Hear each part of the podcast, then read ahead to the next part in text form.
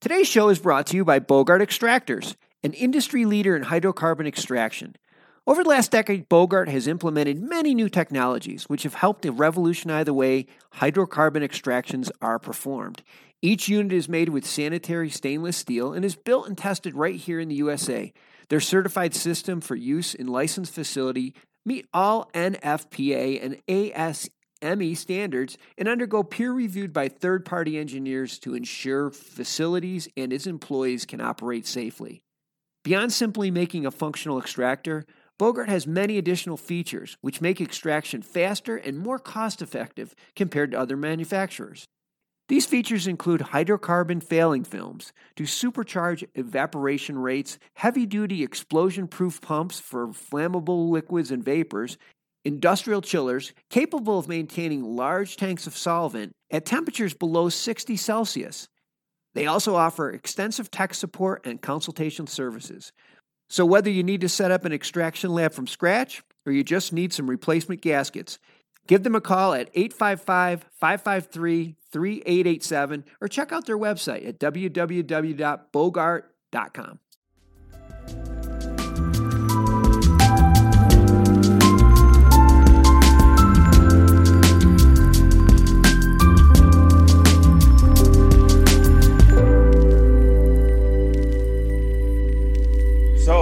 thank you guys for being here. Uh, Benjamin Gonzalez and Franco Smith.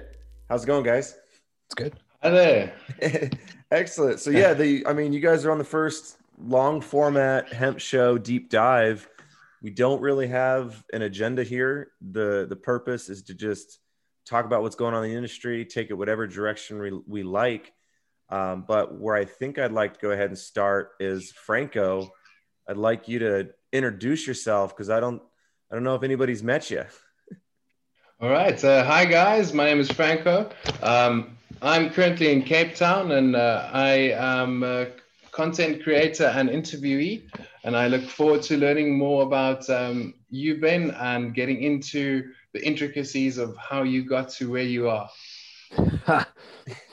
yep. And so, so Franco's been Franco's been working with us for the last several months. Um, he does a lot of kind of our uh, market analysis and and writing. So he's great copywriter and really crushes it. So I thought he'd be great to just involve with this on our deep dive, especially because he's going to be one of our team members that's writing about this deep dive that we take here.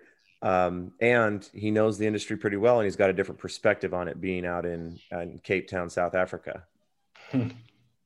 Definitely, I'm, I'm, uh, I'm interested to hear about the regulations and the way the hemp industry is going in, down there in South Africa. I've heard some horror stories, uh, let's say. yes, um, horror stories is a good way to sum it up. Um, it's to make it nice and neat, it's quite difficult, but it seems to be getting some momentum and good direction.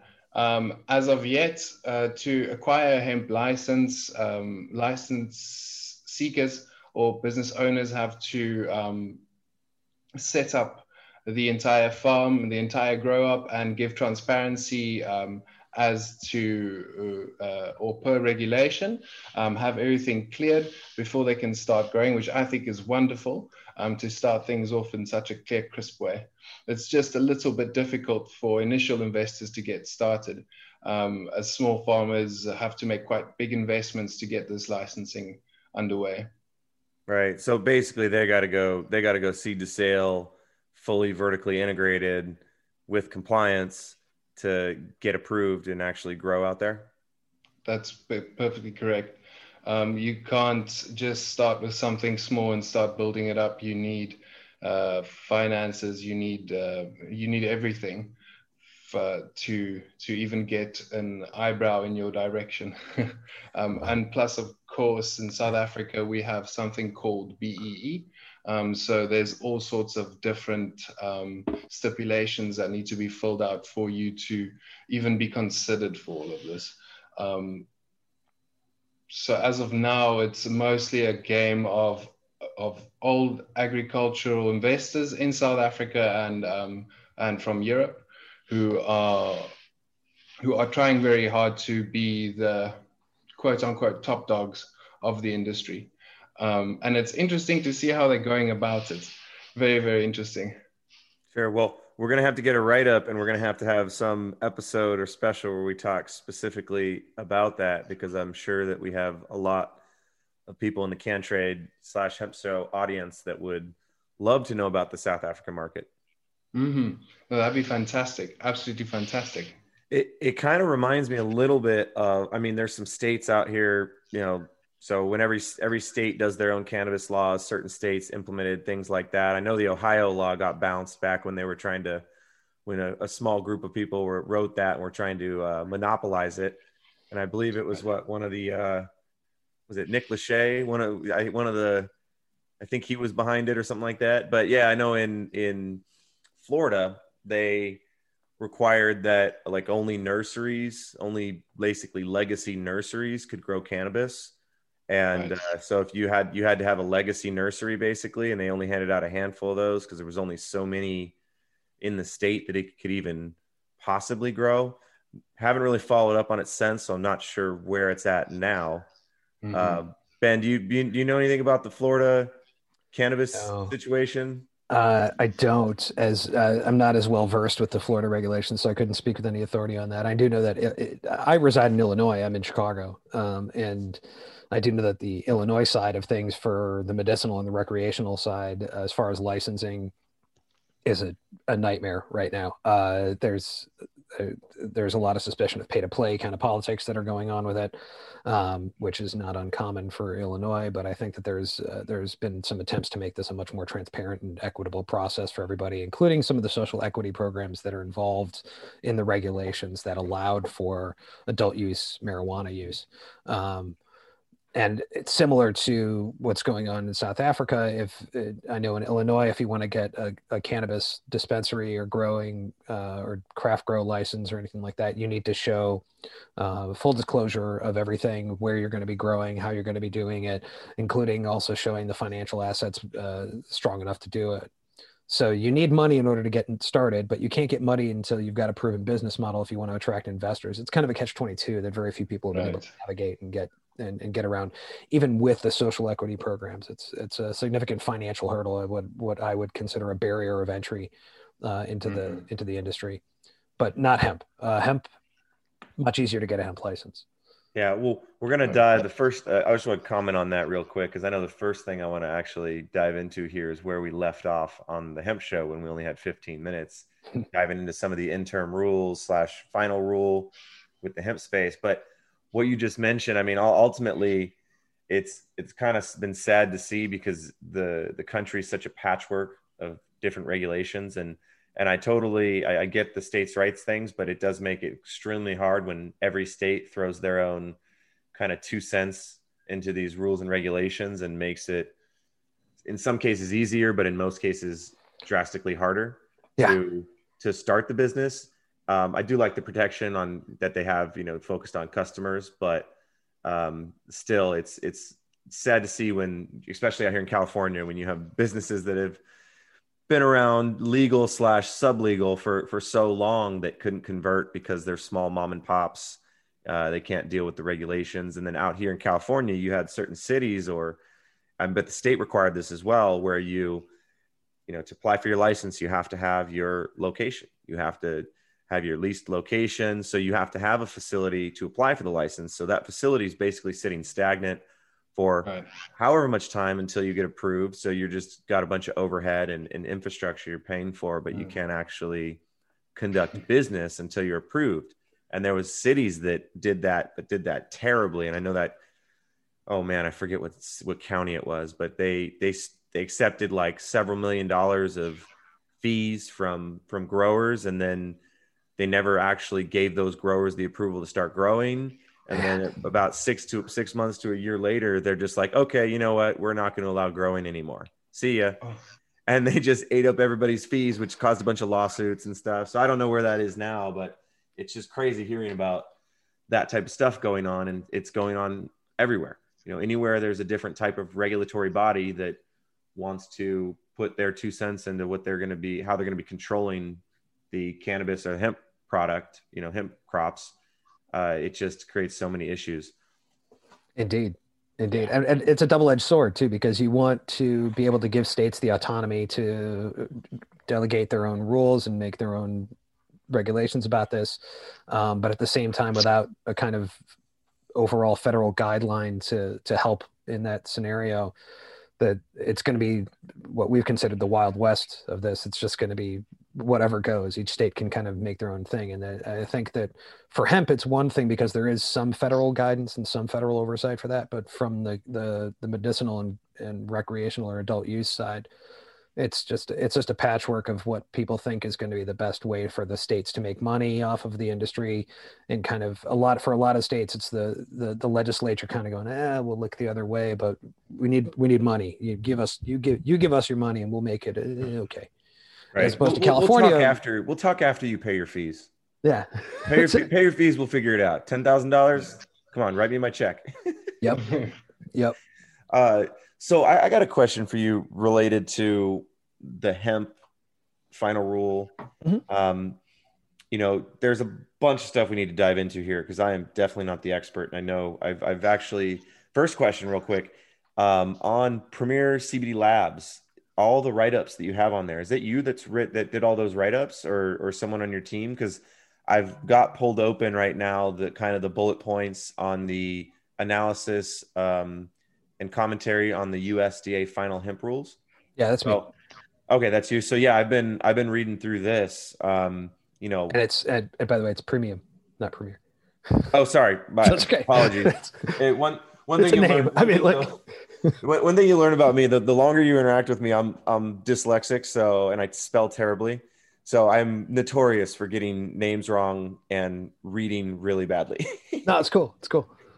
Um, so the, the one of those the first question I have here is is with the the federal government, the USDA creating the final rule, how will that affect and say work with or overrule some of the regula- regulations they have in specific states.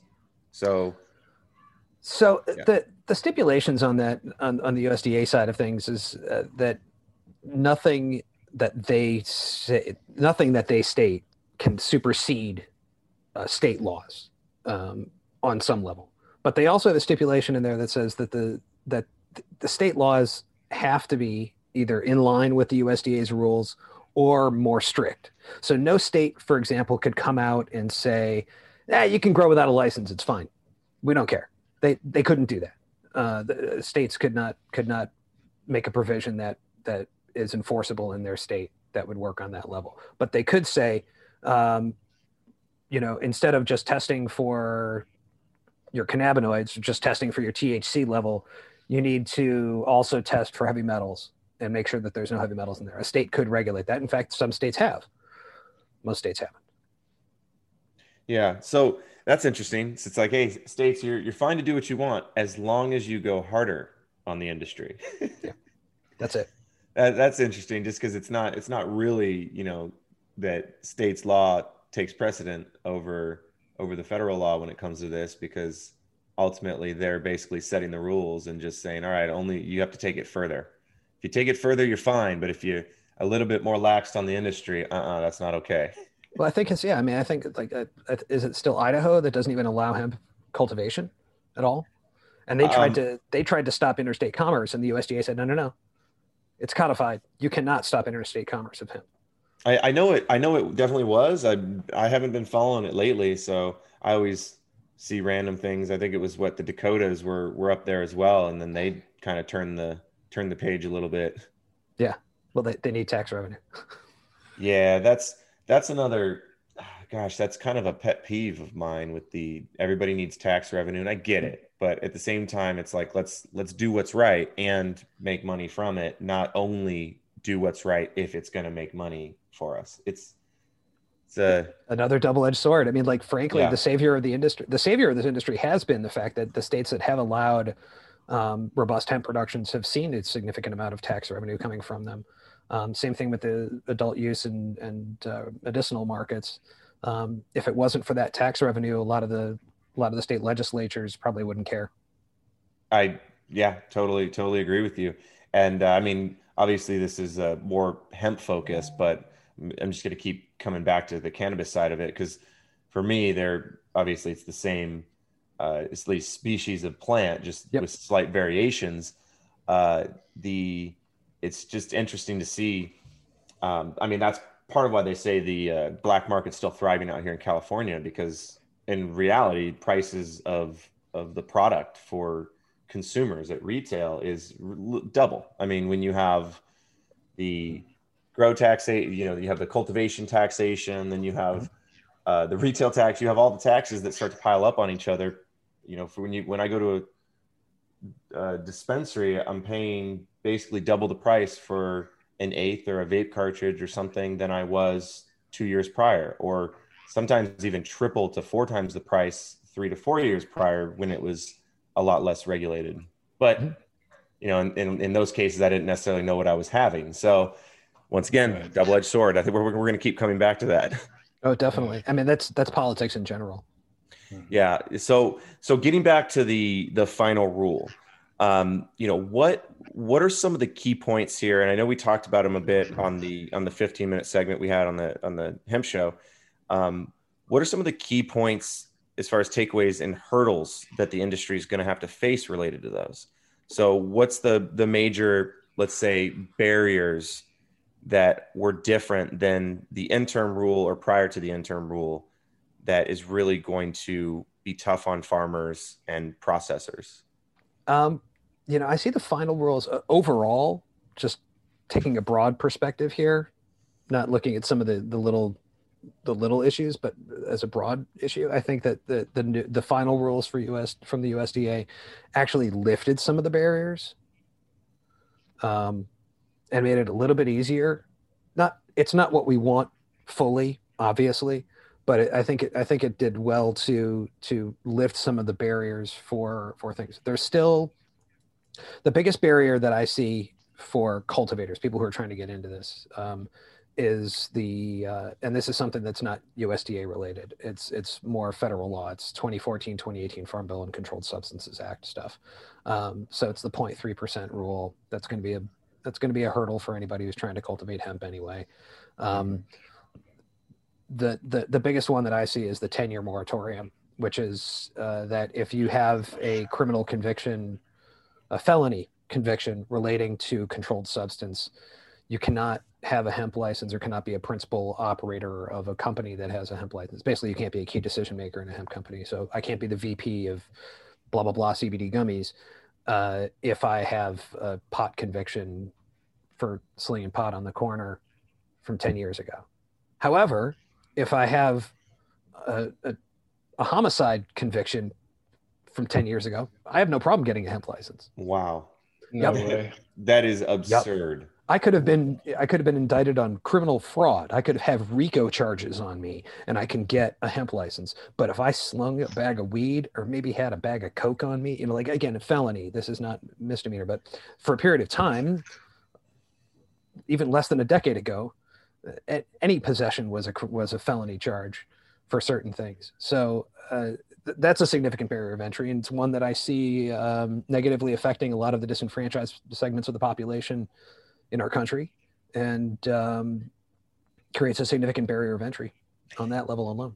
And that and that because that's because that's a federal law right there, Mhm. or it's in the it's in the USDA's final rule that applies across the country. And obviously each state treats, you know, the the convictions or, or how they're going to prosecute uh, low level marijuana crimes versus say slinging marijuana back in the day, they treat it differently. So that's going to come down a lot to how your state treats that. And does that, I'm guessing if your state has passed a legalization um, and, and includes something related to expunging records for past marijuana crimes, I'm guessing that if your record was to get expunged, that would then free you up to be able Yeah. to participate, but you still have to go through, you still have to jump all those hurdles. Uh, yeah, and like where I'm at in Illinois, they've already expunged over half a million records Okay. in one Well, year. Yeah, that that's great. And actually, I've heard, I heard there was a, a company that was kind of specializing in that. It was some, I ah, man, I wish I There- are- remember the name.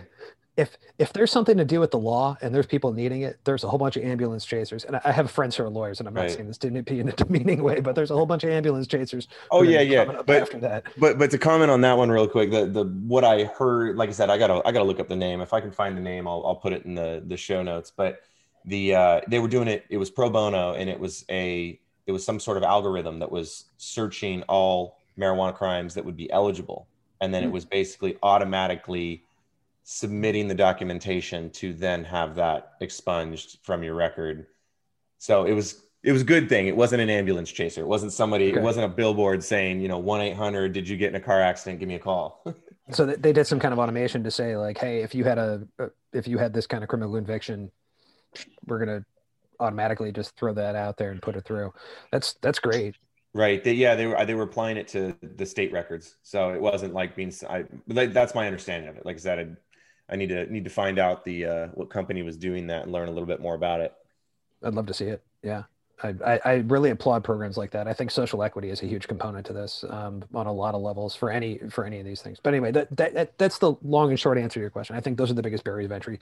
That honestly, uh, as I've talked to a lot of people who've been in in on the uh, uh, the cultivation side of things and um, talked to consultants, people that we that we rely on for a lot of viable information. I- If you're looking to get started in the hemp industry, don't do it unless you've got two to three years worth of money to burn. Just don't. Yeah. If you've Yeah, I never mean, cultivated this plant before, get good advice from people who've done it before. Work with somebody who's done it before. Um, don't just don't just throw this out into your field and think you can grow it like soybeans because you can't. Right.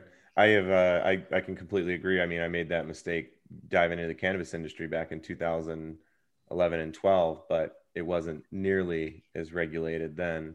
But yeah, completely agree. Do your research first, and the best thing you can do is is jump on with a company that knows what they're doing, an individual that's well financed that knows what he or she's doing, and learn about it first before you put in that time, money, and effort. And in all reality, if you don't have two, three years of financing to to go ahead and put behind your business, you're going to be pinching pennies the whole time, and you're never going to make headway. Yep. That's Yeah. So so with with that said, I mean, talking about the the needing the two years, two three years of financing, that that kind of takes out a lot of of the smaller businesses, the smaller mom and pop farms. I mean, I'm not going to say it can't be done.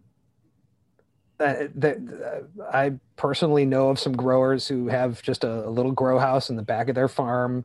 They plot they they planted 100 plants that year. They found a little local shop who would sell their flower after they got their fit for commerce certificate and were able to get out and get their product out to the market. And they made a little bit of money last year. Mhm.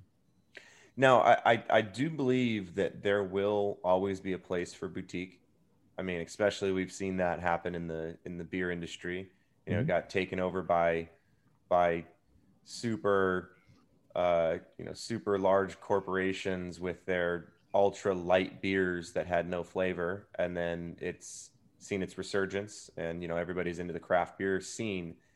However, when it comes to the actual cannabinoids, and unless if it's not flower, when it comes to the cannabinoids, I mean that's really much a raw ingredient. That's kind of a commodity product, and uh, I don't know. I don't know if I see the same type of boutique um, love for kind of boutique products when it comes to that type of stuff. Now with flower, like I said, different because you can have boutique flower, boutique strains, and if you're smoking actual flower, but that's still a subset of the population. So, you know, I think the majority of the population is going to be consuming some sort of edibles or tinctures, something that was derived from the extract, whether it was a mm-hmm. full spectrum or concentrate, you know, whatever that may be. And if it's a full spectrum, you know, which I would prefer, problem with that is when you put it into a product, you don't get as much of that boutique feel from it. You know, whether it's the specific flavors or aromas because it's being masked slightly by something else or it's being ingested, you know, in a in a different form. So I don't know. I mean, I'm I'm kind of on the fence with that one whether or not the smaller boutique growers are going to be able to survive.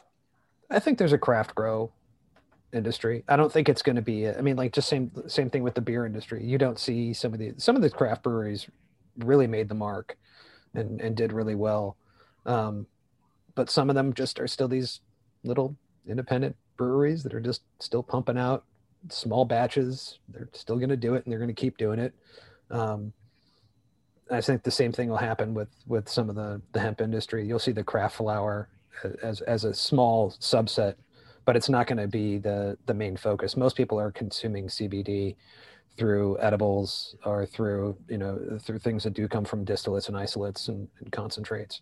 Um, right, and, and and in that case, in those cases, it's it's a commodity product because the consumer doesn't really get it much of the taste and flavor that they would they wouldn't really be able to i would say it's kind of like uh you know you put a bunch of let's say wine drinkers in a room and you have them do a blind taste test with a $50 bottle versus a 20 and a you know and a Two Buck Chuck most of them are going to get it wrong right but yeah. but you'll have you'll have some of the more uh, distinguished palates some people that'll get it get it right but you do the exact same thing with a whole bunch of tinctures and inside each tincture is you know x amount of cbd oil came from boutique versus so on i would say that that one's kind of a coin flip i don't think anybody's going to get that one right um, probably not. I mean, you've got you've got to a certain point where it's like, can you even taste or smell the the the terpenes that went in there? Or was there terpene degradation in the in the manufacturing process? Most likely, yes, because they're such fragile compounds. Yeah, I mean, it, sure, you can you can yeah. add flavorings and make that, but I think I think what people are using CBD for, for the most part, is its efficacy. I mean, like I, I don't think smokable flower is one market, and that's one thing to to go after on on that level. But uh, from what I've seen and from from what what is out there, it seems that most of the CBD market is, you know, people, does it work? And so then we have to examine, you know, is is full spectrum full spectrum or broad spectrum really you know the the issue is is the entourage effect something that that we're seeing that that shows a different kind of efficacy than just CBD alone you know, it'd be really interesting to see what would happen with Epidiolex. And you compare right. apples, you know, apples to, I guess, not even apples, but if you compare it to a, a full spectrum yeah. kind of thing. Yeah. And Epidiolex is like the most pure form of CBD. It's like, it's, you know, it's just straight CBD, 99.9%. Yeah, sure. And, and I mean, I'm most interested in just the, how terpenes interact with the cannabinoids. That one's that one's the part that excites me. Um, you know, definitely a lot of research needs to be done on on the cannabinoids by themselves. You know, specifically the efficacy of, of CBD, CBN, CBG, CBDA, all the above. Um, but then where it gets crazy, right, is when you put in all the terpenes as well, because you're talking about endless number number of combinations. You know, and, right, and you could we could we could possibly find a breakthrough where it's like all right if you have x amount of milligrams of th- these four cannabinoids combined with beta caryophyllene and d-limonene and you know x that all of a sudden it's a cure for this. You know that that's a possibility.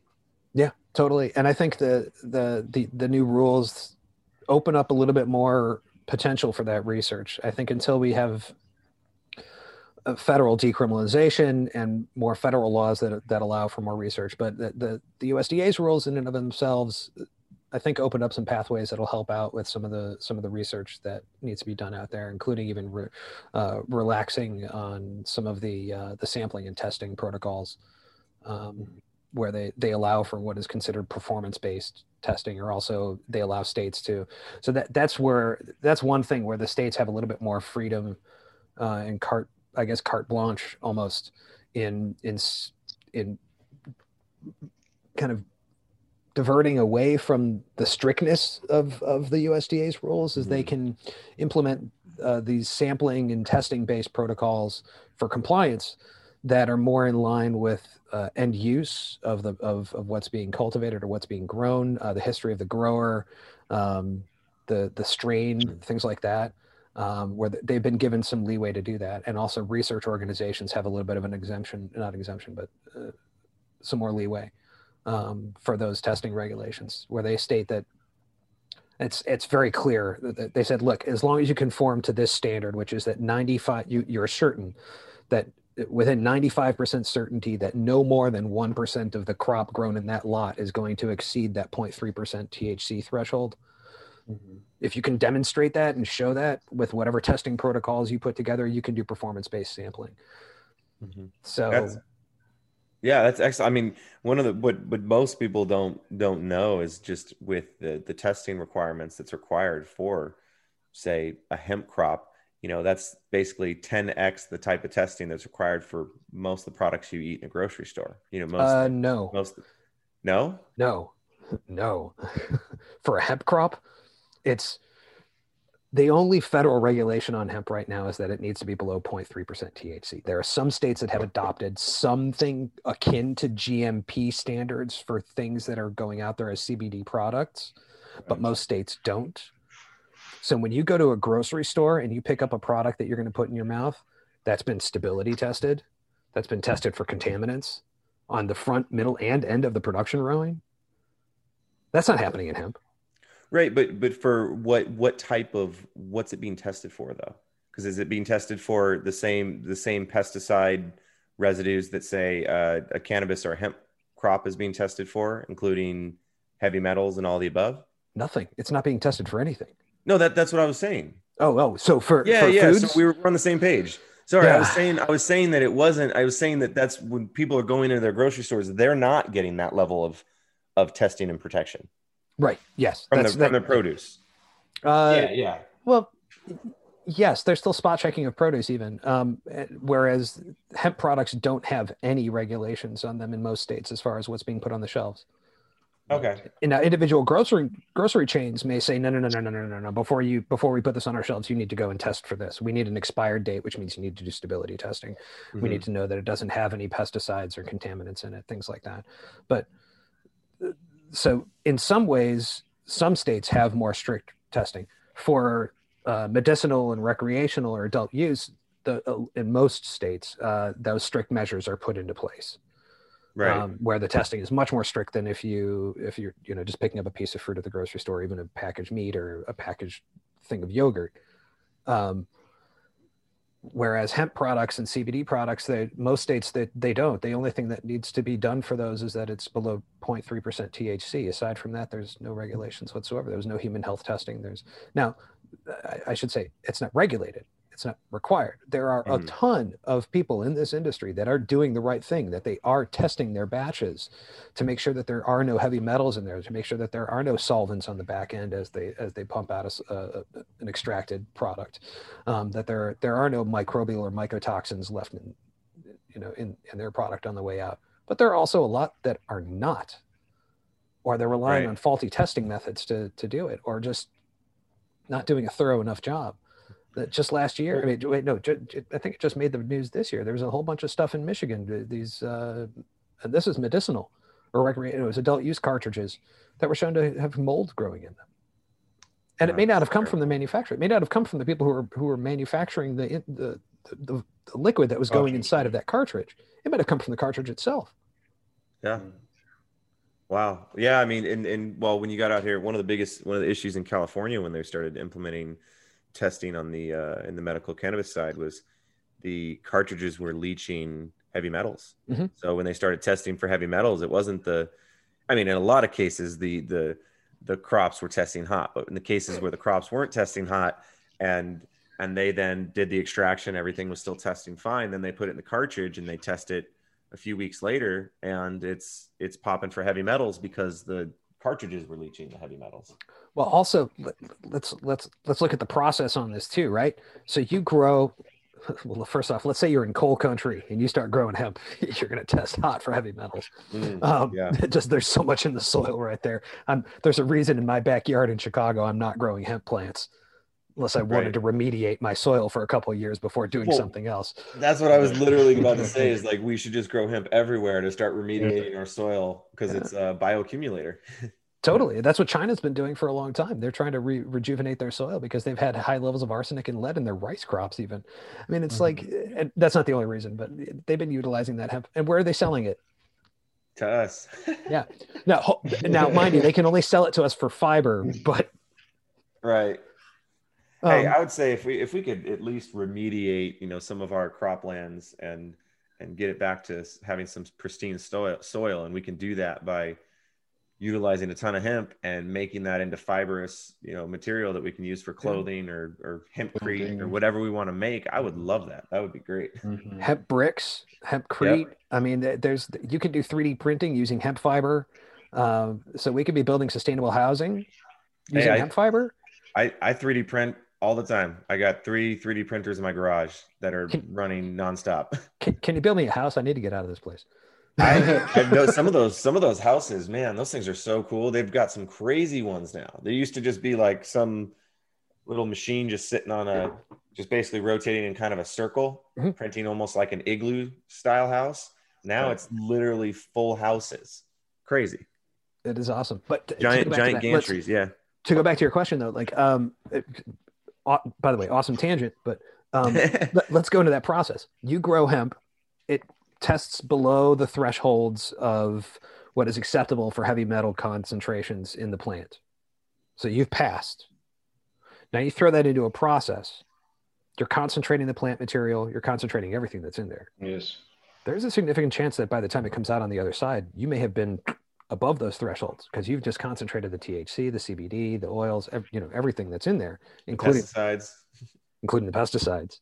Yep. So while it may have tested totally fine as a plant, by the time it comes out on the other side of the extraction process, you could be seeing those those elevated levels, even though nothing else was introduced into your process lines. Right. Right. It's a possibility, and it's a significant one uh, because anytime you're concentrating something, that's what happens. I wonder if we're going to see a, a an uptick in uh, medical issues caused by the past, say, 20 years, roughly 20 years of of concentrates that were likely testing hot with pesticides, but nobody really knows because back in you know 90 in 96 cannabis became legal in California mm-hmm. uh, for medical purposes.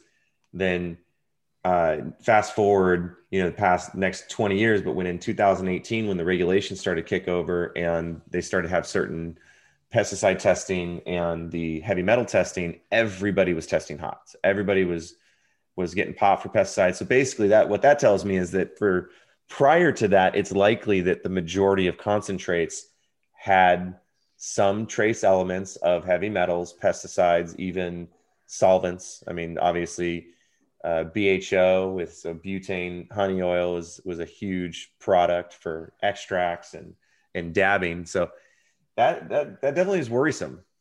Yeah, t- take a look at that old shatter. Let's see what it. Uh... Well, I I personally had uh, an encounter with some very bad shatter a couple of years ago, and I wasn't too aware of what happened, and um, it took me on a big sort of health tangent. And I had a medical checkup in the beginning of the year with uh, uh, COVID and uh, going back to school, like I, I was teaching in Vietnam.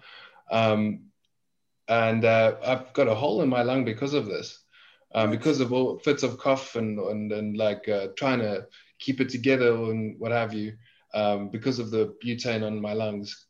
Um, so it's is, interesting is it wow. is it suspected that it was the butane, or is they is it like? I've been doing research sure? most recently, like because um, someone mentioned it to me, and I remember um, having this big issue when I was was using this dab at the time. Like I was so unfamiliar, it was so new to me. I thought, yo, this is how it's supposed to go down. Like half a lung should be coughed out. Um, and then you know, a, a couple of years later, I, I got in with it, and I'm reflecting, and I'm pretty sure that was it. Um, and from research of what I've been seeing with um, what butane does to the alveoles in your lungs, it's very degenerating. Um, so yes, just to uh, add to that. Which speaking of that, totally related. Vaping has been shown to destroy alveoli. Mm-hmm. It's it, it's it's a very serious issue that nobody really wants to. Yeah, vaping's better than smoking. Sure, you're not going to have black tar all over your lungs, but what you're doing is you're actually creating basically little pustules on your lungs that are preventing you from getting the regular oxygen intake in the first place and are showing to to have detrimental effects on you. It's just slower and not as acute as uh, as, as, smoking. And this is probably more of a concern for cigarette smoking and, and, and nicotine mm-hmm. vaping. Um, yeah, so that, that was going to be my question is that because that mostly, I mean, at least with say the vape hysteria was linked to the, the vitamin E acetate as mm-hmm. an additive along with um, I mean, a lot of people use MCT oil, different types of things, propylene glycol. Uh, yeah, and I mean, the major companies were using those. We're still using those. Uh, they are still yes. Yeah, and and not all. I don't think anybody's using vitamin E acetate because that was the one that was kind of demonized. Yet Oh yeah, yeah, it's there's still- likely there's it's still likely guys out just there one of it. many though that, that are causing those types of problems. Yeah, and, and, and Yeah. MCT, great for eating. Awesome, good stuff for you. Right. You know, not not not good to vaporize and throw into your lungs. Yeah, no, no, no need to put those those triglycerides into the lungs. I mean, it's just not what it's made for. I mean, honestly, anything that you anything that you do in the with your body that's that's foreign to your body. I mean, your body if your body's not designed for it, it's not going to react well to it. It's not designed to have triglycerides inhaled into your lungs and then sitting in your lungs. Like, you know, it just kind of makes sense. I mean, that that can't be good. No, it's, no, that it's whole not, sentence just gave me goosebumps. right. And Oh, here what I did you am. say, Franco? I missed that. I said that whole sentence just gave me goosebumps. Oh, yeah. I mean, now that, that's that's I've, I've kind of wondered this too. I mean, there's going to be probably more information coming out, but also there needs to be some studies. But just vape cartridges that utilize just cannabinoids and terpenes. You know, whether it's distillates or isolates. I mean, I've got one, got one sitting right here. You know, so what is what's the efficacy of this? You know, I'd love to know. It's just distillate and reintroduced terpenes, natural from the plant, doesn't test with any pesticides or or um, or heavy metals or anything, so it's technically clean. But how's that going to affect me? I don't know. Yeah, and that's like I, was I was just telling somebody uh, on a call earlier today. They're like, "So, do you do this?" And I'm like, uh, "We don't we don't do that. Like we, we don't test for efficacy. We're not doing human health testing. We're not doing you know clinical trials. That's Well, somebody with yeah. It's just it's not the level of testing we do. Let's, know, say- let's like- be real; those those are expensive. They're dude. Yeah, millions and millions of dollars. Yeah. So not not everybody can do that. Um, I do believe we we what was it? It was um was it Masha? I think it was Masha with uh Mhm. yeah A- AC ACS ACS Laboratories. Yeah, they do the efficacy testing. So some they're partnered. So Right. ACS in and of itself doesn't do the testing. What they've done is, uh, from my understanding, they've partnered with some universities and some other organizations that are doing some of those clinical trials, and are at least extending uh, extending information as far as um, what because the, the ACS labs in and of itself doesn't have the capacity to do the, the those kinds of tests. They might have some of the some of the equipment to do some of the analysis on it, um, but unless you're talking about hospital labs. Um, right. you know, So you're talking about, and they and they are they are uh, apparently a CLIA compliant lab, so they do fit those clinical levels. Um, but I, uh, they're not they're not funding or behind it. They're partnered with some people who are, um, and uh, totally great lab, good people. Right, right, yeah. So they're they're kind of just helping to put it together, but they're not the ones actually. They're still doing the testing, but they're not the ones putting the actual trials together. Right. That's Right. partners, yeah.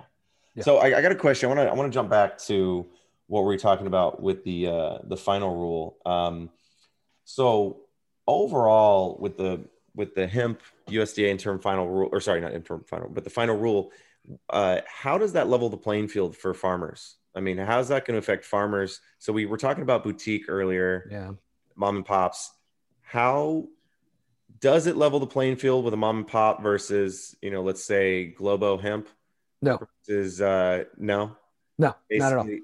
I mean, let's be let's be real. There's very few industries that that's the case. The only thing that's gonna, the only thing that is going to, um, really level the playing field, as it were, is commodification of the crop.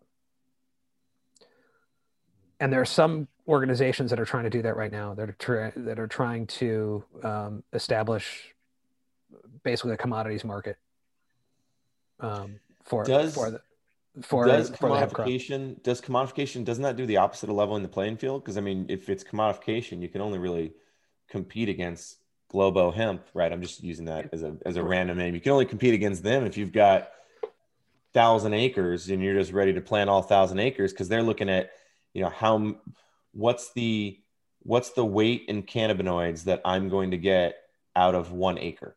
Right. So And- your one acre, your one acre grower is going to have uh, probably a lot more leeway, especially if they separate out lot from lot from lot uh, on say three different acres, but your one acre grower is going to have a little bit more leeway as far as pushing those CBD levels beyond a certain point.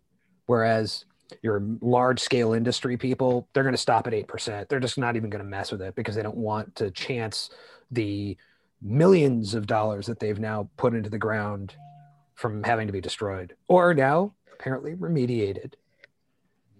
Right. But the, uh, but the, just the level of, you know, doing the monocrop and the efficiency there is going to drive that price per Again, this isn't soybeans though. Like you know, like if if people are paying a certain amount of price per pound for hemp, uh, based on the CBD levels that are in there.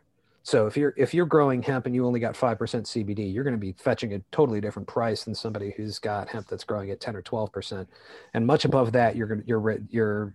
Uh, I I don't think I've seen anything come through our lab that's above thirteen.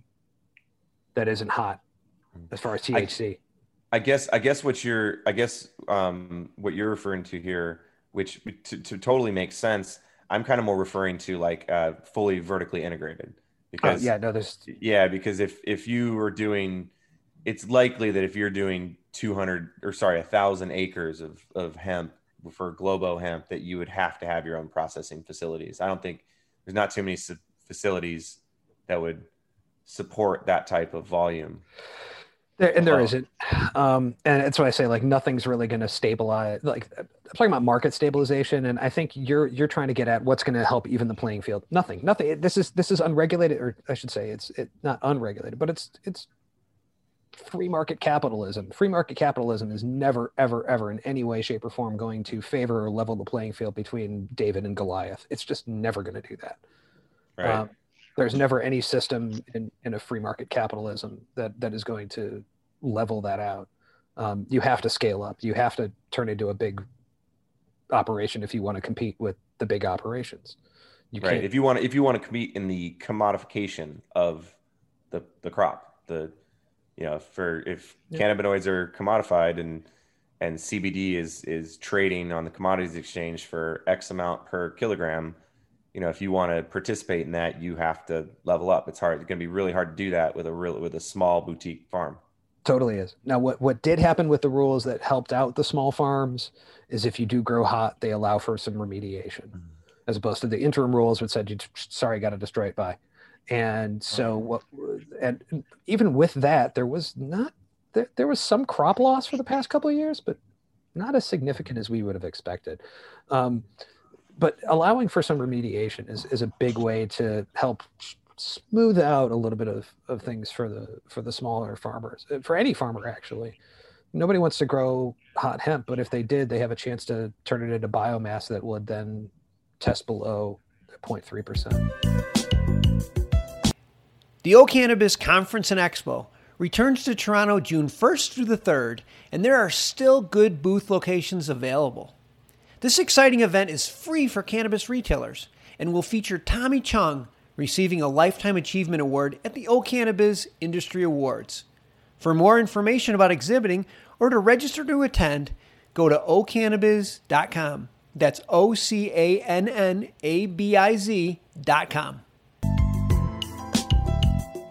Yeah, so I guess switching gears again here. Um, you know, we talked a lot about the the mom and the the mom and pop farmers versus Globo Hemp, and then you know how the playing field is not level and some of the other issues. But so, as of where the hemp industry is right now, what do you see kind of in the future for the next year, two years, five years, possibly 10 years? I mean, when do you see the market stabiliz- stabilizing a bit? Um, you know, getting kind of a some experience under its belt and kind of developing where it should be. I mean, I guess just to comment on this really fast, one of the things that I've noticed is um, the the re I the it seems to me like the retail market for CBD and hemp is still not very well established, especially because you don't you have large grocery tra- chains that still won't allow it. Um, you know, some are adopting it now, but as of right now, one of the only real places to find the products you need is direct consumer online because they don't have as many barriers there. But what do you think for the next, like I said, year, two year, five year, 10 year? What does that look like for this industry? Um, I think that that's a really uh, that's a really great question. Um, let me get, pull out my magic eight ball. you know, like hard to say. Um, I think more regulations are going to be passed by the FDA and the DEA. Uh, I think the DEA is going to either reschedule or deschedule um, and clarify. Um, so I think that's that's part of it. Um, I think that the FDA regulations are the ones that we really need to look out for. Um, the FDA is going to be regulating what is going on with with CBD, CBG, CBN, all those, you know, all those post process isolated compounds. Um, and what happens as far as the the way that those things need to be tested and organized and, and can be adopted by the store shelves. I think that we're going to see re- relaxation of some of the banking that that's involved in this, so that that's going to pave the way. I, I honestly, I, I think that the there are signs that the retail marketplace um, for CBD products is opening up um, much more than at least, at least it's letting on.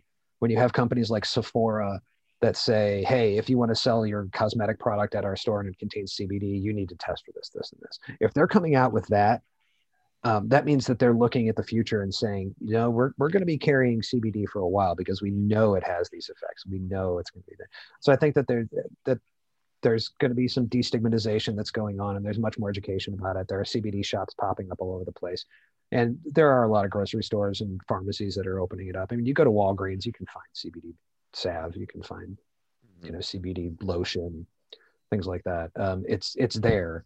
Um, I don't think the larger traditional retail markets really know how to approach this since it's such a novel product comparatively on the market and they're so embroiled with some of the traditional cosmetic and pharmaceutical remedies uh, or, or, or products so it's i think that you're going to see one year not much change maybe a little bit of market stabilization but i actually see market getting more volatile for the next year um, as a number of yeah oh yeah, yeah. there's a number of called there's a number of growers who are probably going to get out of the business this year.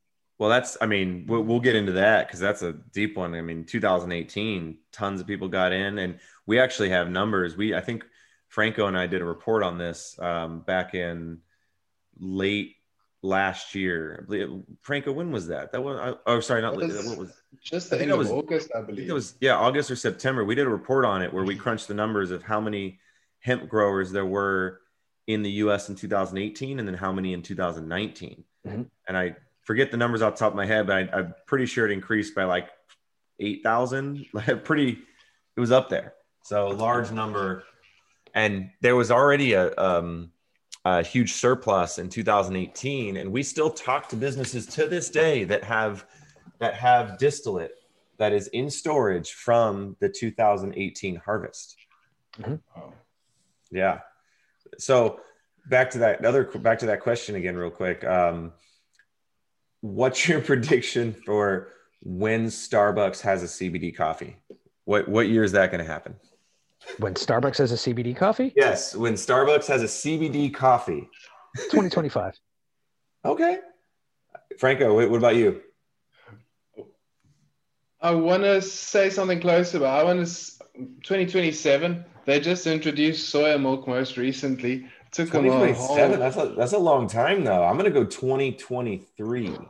Ooh, let's see I'm who going, gets the prices right prize on this one. I'm going two years. Yes, if you go if you go over, you guys are automatically disqualified. So I'll buy I'll buy you a coffee.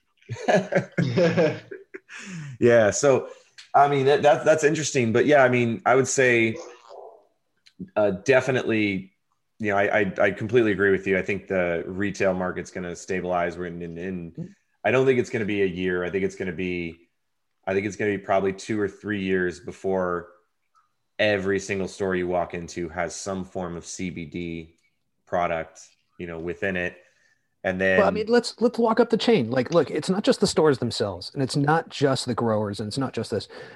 If you're if you're a major retail outlet or even a small retail outlet, you have to carry some kind of insurance those underwriters don't want to carry the liability of you having a product on your shelves that you have to then dump off immediately because something is wrong with it. So until the FDA really right. narrows down their regulations on things and until they come down and say, okay, this, this, and this, whether it's nutraceutical or it's counted as a supplement or it's counted like any other food product or it's counted like a drug, but until they make those kinds of regulations, the it's a risky proposition to bring it into your stores right unless it's a topical. Yeah, yeah, you're you're you're completely correct. And actually, now that you mention that, it kind of it completely I it completely contradicts my first thought because what I was going to say is, you know, having worked in this space since 2011, uh, you know, back in 2011, 2012, the talk was, oh, FDA is going to or uh, they're gonna they're gonna deschedule THC within the next two years. You know, fast forward two three years, right? 2005 and six. Oh, it's legal in Colorado and California's about to pass legalization. They're going to do it. They're going to do it in the next two or three years. Right now, Right. we're in 2021 and nothing has budged. So when I look at it like that, I am not optimistic that it's going to happen within the next two years, just because of what I've seen in the past. However, I did just make the the Starbucks coffee prediction for two years, so I totally just contradicted myself.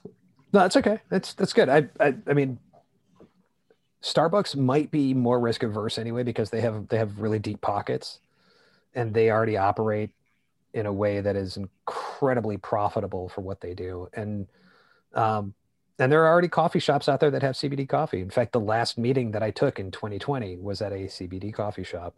Oh wow, nice. Yeah. The um, I, what was it last year? Uh, a burger joint in, I, th- I think it might have been a Burger King. I feel like in Colorado had a CBD burger for Halloween. I believe it was. Wow. It, it was like I'm not sure if it was a uh, Burger King. It might have been a Carl's Jr. I don't know, but it was to me it was a publicity stunt. I mean, if you're the first one to offer it and you're you, you're putting it out there into the world, and of course all the media outlets are gonna pick it up and and want to write about it or do a story about it because you're the first one. But Yeah. someone like someone like Starbucks, I mean, take the lead if you if they are a little bit more risk adverse, throw that CBD in the coffee now and help to progress the change as opposed to sit back and waiting for uh, politicians to do it for us. Well, and also, how are they going to throw that into the coffee? Are they dosing the beans? Are they putting it in as a pump after the grind? Now, now, now we're now we're breaking this down. All right. Well, I mean, I, I Dude, would dude, guess I- they would use some sort of Hi. nano emulsified, nano emulsified ingredient. I don't think they would. I don't necessarily know if they would want to dose the beans, Mm, but I, I guess you might be right. I don't know. I mean, it's a fat Little soluble CBD compound. chocolate or something. Yeah, there you go. I mean, like, and hi, I'm science. I'm here to represent. Oh yeah. Like, so I guess you it would it would mix really well with the creams in that case. It would, but also the there are oils in in coffee. Like Yeah. coffee in and of itself has oils. Um, Yeah. and, and and it's a it's also an acidic environment, so you have to look at that. What what are we, what what is going to happen to the THC or CBD molecule or CBG molecule that's in there uh, in an acidic hot environment? Yeah, yeah, that that uh, that's it's gonna be it's gonna be an interesting one to see how everybody does it. I mean, back in 2000, what seven, six and seven, this was back when people just started understanding distillate. They didn't even Yeah. distillate was like such a foreign thing, and and then someone saw a vape cartridge that was clear, that nearly clear, and then you had companies out here in California like like the Clear, and uh, everybody's like mind blown because they're used to having those jet black, nasty cartridges that are derived usually from some type of BHO mixed with propylene glycol. You know, so it's interesting that now, I mean, the the nanotechnology, though the water soluble cannabinoids, you know, with some sort of uh, it's not actually water-soluble. or huh? No matter what they do, it's not actually water soluble. Right. Well, they're using some some type of um, they're using some molecule that's basically combining with it, either encapsulating it or Yes. or nano emulsifying it in combination with that ingredient. So yeah, you're right. It's it'll never be because it's polar versus non-polar, right? So yeah, I, I, I surprisingly I've got a slight, very slight background in, in extraction. That's good. No, I mean, but like in truth, like all these like all these waters or beverages that are coming out with the nano emulsions and whatnot, cool. And there is a delivery method for the CBD in, in those, but ultimately it does. It, it it it's not actually getting taken into your body through water. It's getting taken into your body through fats and lipids, and that's like the, the delivery method is part of it. Like if you if you didn't have fats in your body, you wouldn't CBD wouldn't do anything at all. Right. And Right. the reason it does something to your brain is because that's mostly fatty tissue to begin with. I like when it does something to my brain. Me too, man. I'm gonna go. I, as a matter of fact, I may go decarboxylate after this phone call. yeah, I mean, hey, I, I had to I had to figure out what decarboxylation back. There wasn't much about it uh, back in the back in like 2010. There wasn't too much online about decarboxylation. I mean, now there's a lot more, but had to research that back in the day to figure out what was going on with with my product. Definitely, and then it, it, that's that's some of the things that we're that we're looking at is that we're that there isn't enough evidence to show what's happening in heat, dry air, wet air, um, you know, all these things that are environmental factors that could be happening to any number of any number of compounds and how stable they are. We know that terpenes, for example, are notoriously unstable, even while they're growing on the plant. If you're if you're growing out in a hot field and it's 95 degrees that day, you're losing terps. Oh yeah. Oh, you're know? definitely the the moment you're smelling terps, you're losing terps. Those are those are terps that are lost that made it to your nose. Mhm. Yeah, the uh, I've had a I had a I had a crop once.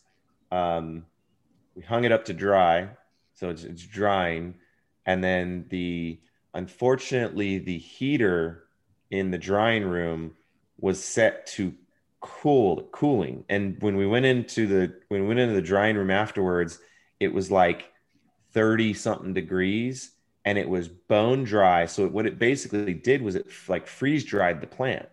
And it in freeze drying it, it like stripped out all the terpenes.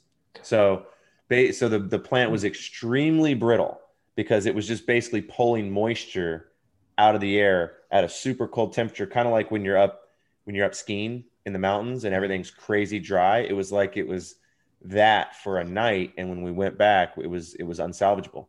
All the moisture was pulled out of the plant and you could kind of break it almost like it was in uh, liquid nitrogen.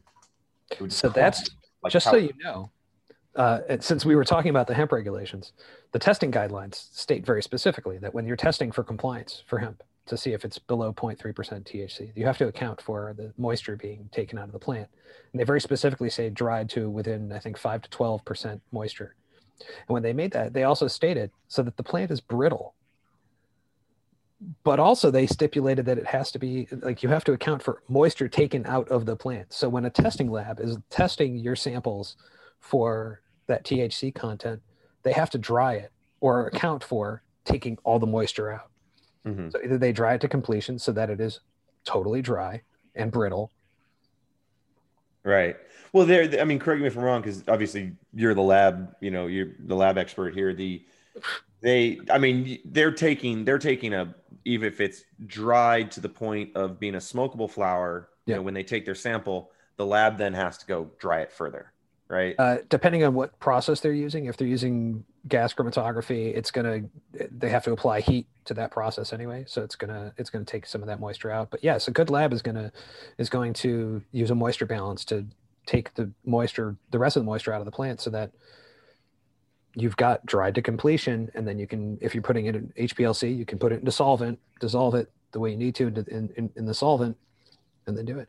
Because if if you leave the moisture in the plant, you're not getting an accurate reading because those moisture levels are going to vary from like you know 10 to whatever uh, you Right. know 5% to 30% anything above 30 you Right. Well, I've had I've you should had to testing at that point I've had to explain this to, to quite a few people um, when it comes to something like fresh frozen versus biomass. Just Yeah. say trim.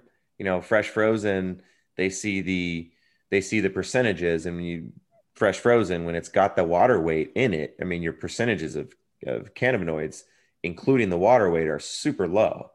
So when you buy a pound of fresh frozen, you have to take into account how much of that pound is water weight and is going to be lost and then what that how that's going to change your your cannabinoid percentages and then ultimately what your let's say extraction return is going to be on the thousand pounds of fresh frozen that you got because you lose x amount of water weight Yeah, well, I mean that's and uh, frankly, I've had to have this discussion with a number of clients uh, as a testing lab because they're like, "Well, I sent it to this lab and it was it, it said it was lower." I'm like, "Did they did they dry it?" They're like, "I don't know." well, that's, well, if they didn't, then, uh, then, then they're they're giving you a test result based on how much water is in the plant, and it's like uh, I'm telling you how much THC is in, embedded in the plant. We're taking the water out because that's the way you're supposed to do it. Which which this brings me directly into another question that I want to I want to elaborate on what you just were talking about. Sure. The kind of the uh, the pay to play slash pay for testing results. Ooh, The practice of the practice of paying a specific lab to get better testing results on your product, which it's it's been um, there's definitely it's definitely happened. I don't know if it's still happening. I haven't Yep. I've been following that, but what you just mentioned with water weight is one very obvious way where that could happen. You take the flower, you dry that flower out to where it's zero percent and it's bone dry. You know that flower is going to test as high as possible for those cannabinoids versus the flower that has, you know, ten percent water weight left in it or something like that. Yeah. You know, what's what's going on with that? Is that still a practice? Are you still seeing that happen? uh, there are some labs that just got shut down because of this. Okay, where re- recently? but it's i think it was the opposite way i think it was uh, these were labs that were testing for marijuana and they they uh, they were uh, apparently boosting their levels of thc that they were finding in the plants um, and misreporting them and so they were being shut down That's that's horrendous. Sorry, I laughed a little bit because as you said boosting, I had a little picture in my head of someone like about to test it and then just grabbing a little bit of isolate and being like, oh no no they they they they, they were testing it as it is and then just oh, just results not even not even in the test results, just straight saying, hey, oh, that's a that's a one eight. Let's make that a two eight. yeah that's uh, it seems like that was going on uh, and there's been some there's been a lot of lab shopping that's been happening and it's it's a difficult it's a difficult landscape to navigate anyway um, just you know it, it, from our perspective as our our lab operates it's just not something that's going to happen. We, we've had people ask us can you take the thc results off of our cbd test that we just did? And we're like no we're not going to take anything off of the test results that we just gave you. Those are the test results. If you don't like them sorry but they're the test results. We're not going to we're not going to jeopardize our entire operation. We're not going to jeopardize our third party standing. We're not going to jeopardize our independence and, or or or um, you know our impartiality uh, or the standards by which everybody else relies on in this industry so that you can say that your crop wasn't hot when you're trying to sell it sorry not you- sorry they, they they clearly don't know how to use Photoshop. Well, and that's a, we've also found that we found doctored COAs online and have had to call people and be like, "Did you do this?" Yeah, yeah. I mean, we we've had uh, um, I've had so for licensing, we've had doctored licenses, so Mhm. state licensing, and then definitely doctored COAs.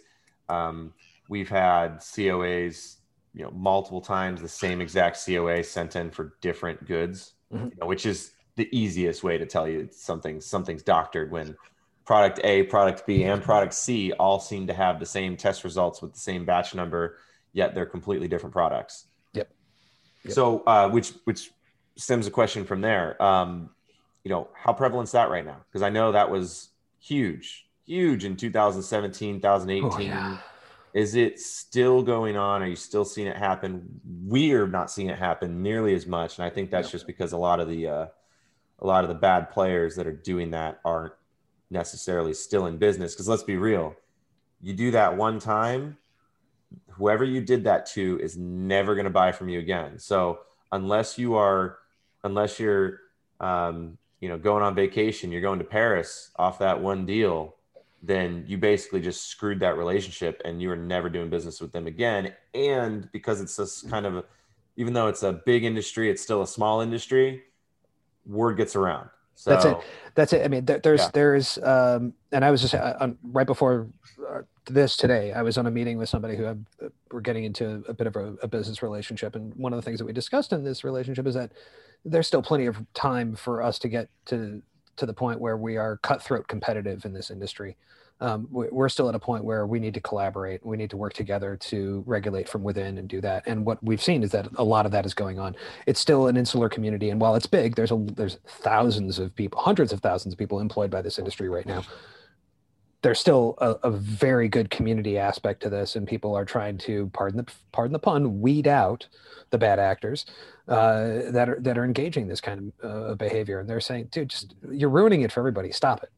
Right. And, and if they don't, they're like, "You're you're ruining it for everybody. Nobody's going to do business with you now." And they're we're seeing right. some of those people fall off. Yeah, and and a lot of the ones that we encountered, um, that I've encountered, I mean, it was brokers, broker, the the supposed broker joker. It was always it's always this battle of of I have a buyer. Here's proof of funds. Where's your product? Send me COAs, and then it's a battle of I'm not going to send you COAs because I don't want someone to take them and send them to somebody else until you send me proof of funds, and then kind of a, a kind of a standoff at that point. And then time and time again, the brokers, once they get a COA, it's just shopping around a COA. They never had a buyer. So it's just, hey, I have this COA, it's legitimate product. Then another broker gets a handle on it. Another broker gets the hand on, get, you know, gets that same COA. Then you have no idea where it's gone and it's being tossed out to everybody. Yeah, for the for the past couple of years, we've been there are there are independent organizations that are um, and some of the online retailers and some of the other organizations that do COA checks. So they are they're calling some of the labs and saying, "Hey, we received this COA from so and so. Is this legit? Does this match up with your records?" Yeah. And we'll tell them straight yes or no whether they did or not. We don't do anything else other than say yes, this matches or this does not match our records. Right. Um, I mean, any any bulk any bulk order of anything isolate, distillate, biomass, whatever it is, you know, if you're paying X amount of dollars, you need to be doing a COA check. Whoever yeah. is placing that order, even with us with with CanTrade and the software, you know, we verify the businesses. We put the businesses put COA and they attach COAs and they attach them to their products. However, that does not mean that that COA was totally verified. So we encourage everybody, you know, to verify COAs when you're placing an order on bulk you know commodity goods or or raw goods. That's absolutely huge. Um, and I, I also think another part of that is that coa hosting has been uh, has become a little bit easier um, and more traceable. So there's more mm-hmm. technology being thrown at this and there's more traceability that's being thrown at it. Right. Um, and yeah i mean a lot of uh you know they're they're getting to the point where they've got qr codes on them or you can scan them or go to this here really quickly to verify them which is there's going to be you know better and better practices which brings me to another question for you um, at trade shows in the past, I know uh, at, at MJ BizCon, saw a company there. I've heard about different technologies, but basically some type of markers for testing that people implement some sort of marker. And then in this case, and I don't know, I don't know the technology fully behind this, but they utilize some sort of spray on the plant. Oh no. oh, no. Sharpie, Sharpie marker. No, I meant like genetic marker. Um, okay. They utilize some sort of spray on the plant, something supposedly organic and benign, yet yet during the processing, it follows all the way through, all the way, and it can it follows it. It basically is attached to the cannabinoids all the way down to the point of a finished product. So you could potentially test a tincture that has you know the cannabinoids in it or even an edible that has the cannabinoids in it. And you can determine that that came from this field due to the spray of that sort of genetic marker technology. Have That's you fascinating? Have you, so have you not you have you not so my question to you is going to be have you seen anything like that around? Have you have you seen any businesses actually implementing stuff like that? But it, no. And uh, I would be surprised if those things lasted through those processes too, because DNA is notoriously fragile as a compound. Yeah, I don't, and I don't know if they're using DNA. I don't know what it is that they're using to to to create the markers, but um, I've seen it. I've I've read about it previously, and then I talked to a business at I think this was MJ BizCon 2018 for a good half hour hour that was just telling me how the process works. And like I said, they they were basically saying that at any point no matter where what is done to that cannabinoid, it will always have that imprint that they can determine that that came from this sprayed field. Interesting. I would love to see this. I'd love to see okay. some of the data behind this too. Yeah, I'll, you know what? I'll I'll see if I can find because I had I literally had the card. I've got it in my little card book. Um, oh man, I'm just mind blanking me. I need to I need to have some more CBD so I can get this memory a little better. If you're listening and you're out there, call in now. too many, too many hit, too many hits to the head in football. So I need my CBD as a neuroprotectant. Well, so we we've been here for a while. We're we're going on over an hour, so I think Yeah. we got we can start to kind of wrap this up. But I, I got one last uh, question here that I want to leave you with, and we can take it as long as we want. We don't got to we don't have to wrap anything up. Is it about house music? Uh, oh my gosh, we didn't even get to that. Oh, I forgot about that. Why did I not have that on my notes right here to say just house music? All day long. big giant letters. Let's talk about your house career, which let's do that now because I'm going to leave this. No. I'm going to leave this question that I've got to the very end. So we Okay. can kind of finish off with it. But please tell me, yeah, tell me about the DJ. Tell me about the house music. Uh, I just, uh, And, why and, and why don't you have your gear set up? Why are you not? Why we're you not spinning this meeting us right now. right yeah no totally i'll drop some beats right now um so i i um i actually used to put mixes together when i was a kid uh, you know on tape i would record songs on the radio and then put a mixtape together for some friends or whatever Full on, Um, just straight, just straight, uh, like cassette recorder to cassette recorder, and dude, Yeah. dude. I, I I used to do that with VHS. I used to make skate videos. So I oh was- sweet I was a skater, Wow. and first skate video I made was when I was in third grade. Unfortunately, I can't find that one, and I searched my parents' house. I just don't know where the VHS is, but I did find the one I made in seventh grade.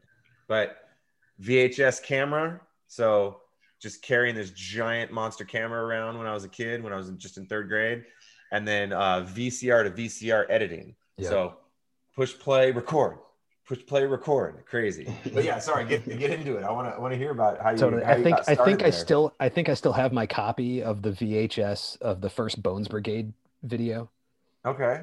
with uh, Mark Mullins and uh, Tony Hawk and a bunch of those guys. Um, uh, anyway, uh, so I, and really, I, I just uh, I started getting into DJing. Uh, a friend of mine was having a backyard barbecue and was like, "Can you throw some music together? I know that you're really into bus- really big into music." I'm like, "Yeah, sure, whatever." And what and Uh, what year was this? Oh God, it was uh, a little bit over a decade ago. Okay. so not that long um uh, well that for that at least um and i part I, I just got free dj software and was just like yeah i'll just throw whatever together i don't care. Um and then uh somebody commented me like i think you like this more than what you what you do for your day job. I'm like no it's not possible. And then i was like later on I'm like yeah i kind of do. So I, i've got some equipment. I um and I'm, I'm not like a huge dj or anything like that. I just i spin some parties here and there. I've, I've been hired a couple times but um I, I used to when I used to go to the clubs uh, back in the '90s and used to go to the raves. I actually hated house music, fucking hated it. I thought it was like Mhm. cheesy bullshit. I was just like, dude, I'm done with house. Um, I was into like techno and trance and like things like that, and um, dub pre dubstep. You know, Okay. the, the garage scene and uh, some of the drum and bass. Drum and bass was huge for me. Was this was this early two thousands? Oh no no no no no! This is mid '90s. Mid nineties. Okay. Because Yeah, in mid nineties, yeah, mid nineties, I wasn't techno. The most techno for me was like Prodigy. Yeah, But, yeah. Um, but no, I mean, it was for me. It was all punk and and kind of hard rock, like Okay. like Pantera, Tool, Korn, Pennywise, Bad Religion, like all those types of bands. Damn it!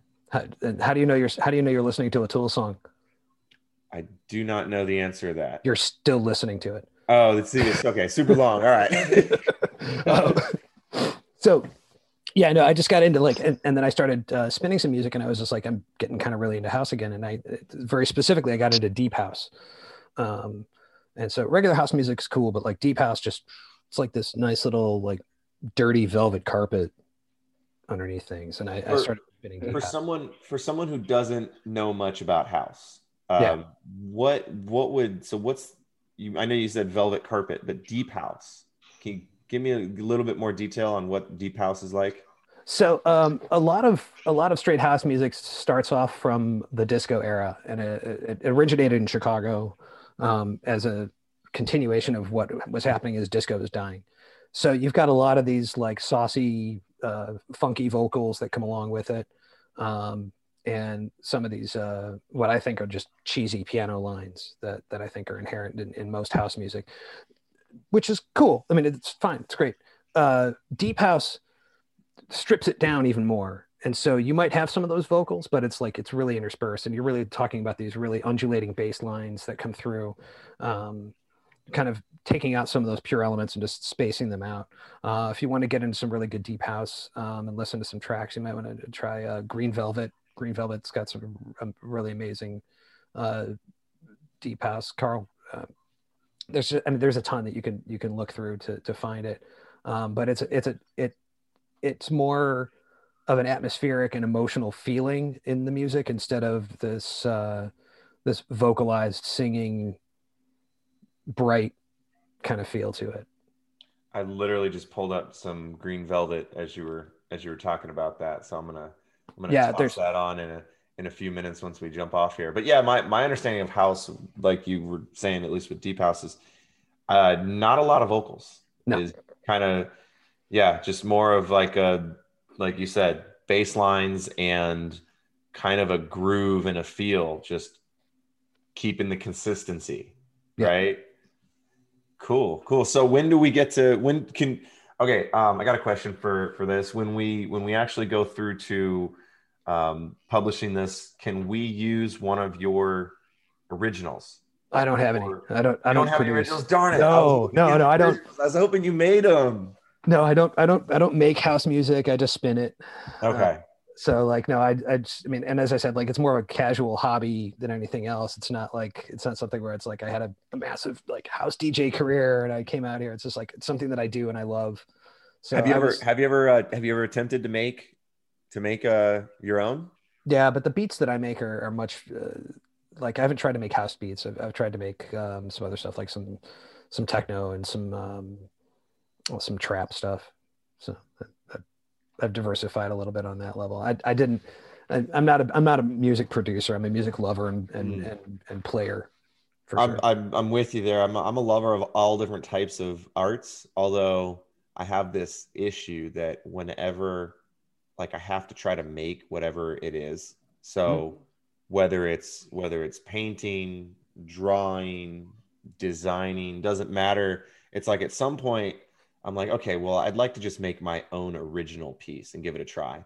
So I kind of end up scratching the surface on everything, but never get too good at one individual thing. I'm kind of just intermediate to beginner on everything, but we're kidding. I can tell you that right now. I've been in the film industry. Uh, I've been in marketing. I've been in real estate. I've been in a whole bunch of these different things. And as, as a lover of arts, I've also had a kind of a, a very similar uh, way of approaching things. Right? It's like I want to see how difficult this is. Yeah, like last night, I was just trying to draw an octopus, and you may not see it. I see it. It's right there. Yeah, a lot of oh, other yeah. stuff going on.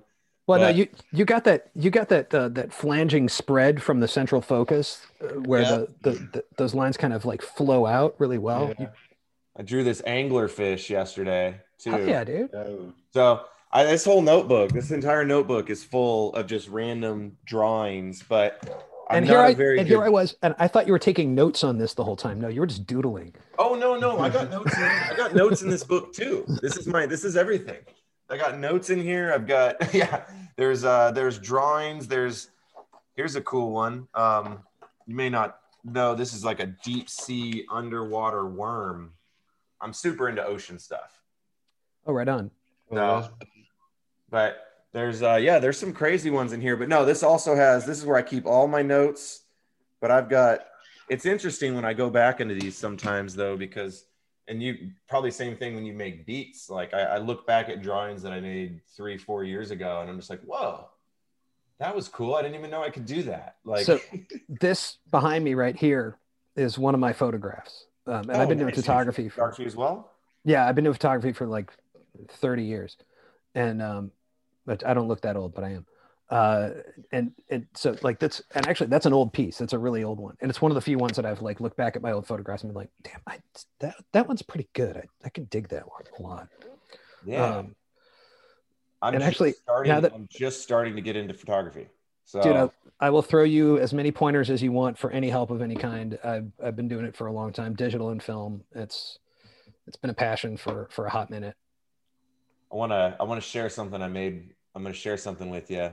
Probably won't may not broadcast this, but I made this um one second once I once I get it set up. I made this last night. Cool. So Franco, you were asking about how I got into this. As somebody who's been in photography and video and like the arts and everything like that, how the hell did I end up as the vice president of a testing lab? I I'm actually surprised myself. No, it, it's a, it's- Life's um, put you in a particular place and it's given you particular uh, opportunities to do wonderful things with.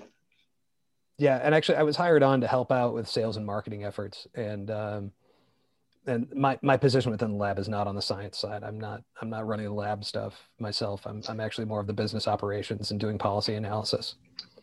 Oh, I'm with you. All right, so I got it set up.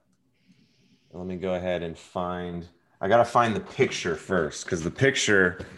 So I so I always start with a drawing and then I progress the drawing into a design. Okay, so here's the drawing. Very cool. So I wanted to make an octopus arm, and then let me screen share you. It turned out better than I thought it would.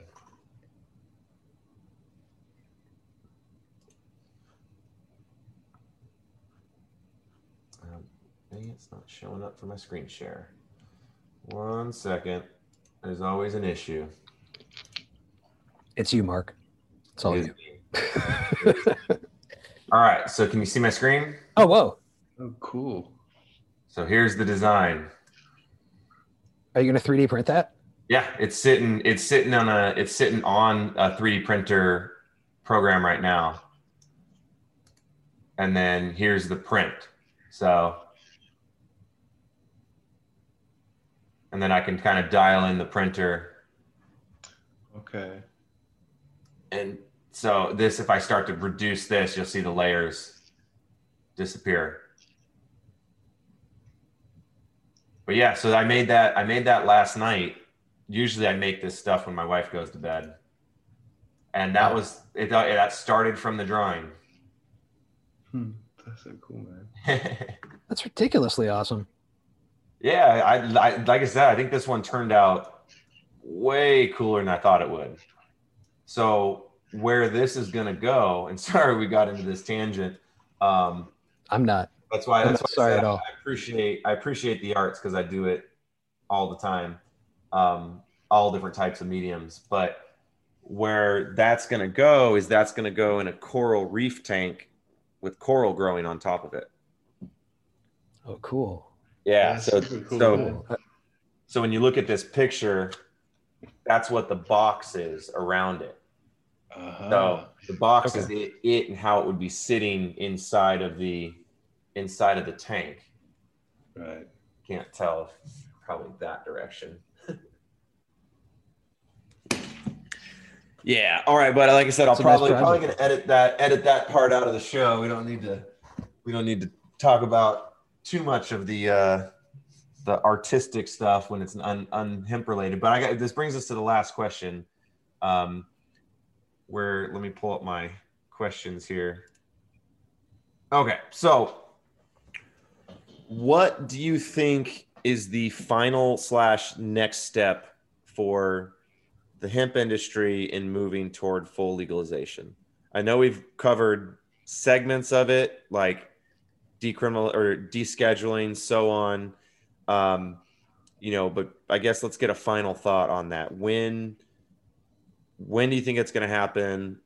You know, how do you think it's going to happen, and then what do you think the response slash uh, you know what's going to happen to the industry when that does happen Man, that's a big, multifaceted question. Uh, so one, that's why i left it to the that's why i left it to the very right. So for hemp, hemp's legal. That's it. CBD, on the other hand, also legal. Uh, it's everything else that we got to worry about. And even like uh, I was just reading on this yesterday, uh, the big D8 question, the Delta 8 question is still out there, and that's Delta 8 is listed on the controlled substances list. It's it's it's a Schedule One substance, just along with with Delta 9. However, the DEA has issued a statement that what's on the Schedule One list is marijuana derived compounds, not hemp derived compounds. Hemp derived compounds are exempt from from the the DEA uh, regulation of, of of those. Which also begs the question: Could you make hemp derived delta nine? and have that be fully legal. I don't think there's a leg to stand on for trying, but um, what's going to happen? Uh, the the um, I think that what we're going to see in, in, in, a really short way is that there's going to be decriminalization first. So that that is saying that no matter what with marijuana uh, or any of the cannabis, um, and really marijuana and hemp are the same plant. It's just cannabis with a different THC percentage. Um, but I think what we're going to see is the the the decriminalization of cannabis before it gets legalized. And there's a big difference between those two things. Decriminalization meaning that you can't get a felony conviction for it. You could get a misdemeanor, which doesn't matter. I mean, just get a fine.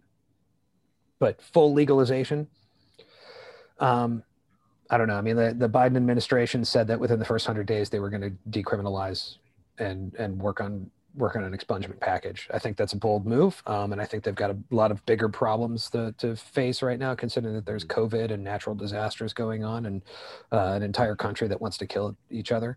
Um, but so I think that's a bold one, and I think honestly, if they did decriminalize it, that that would go well towards helping resolve some of those disputes of a whole bunch of people in the country going to kill each other.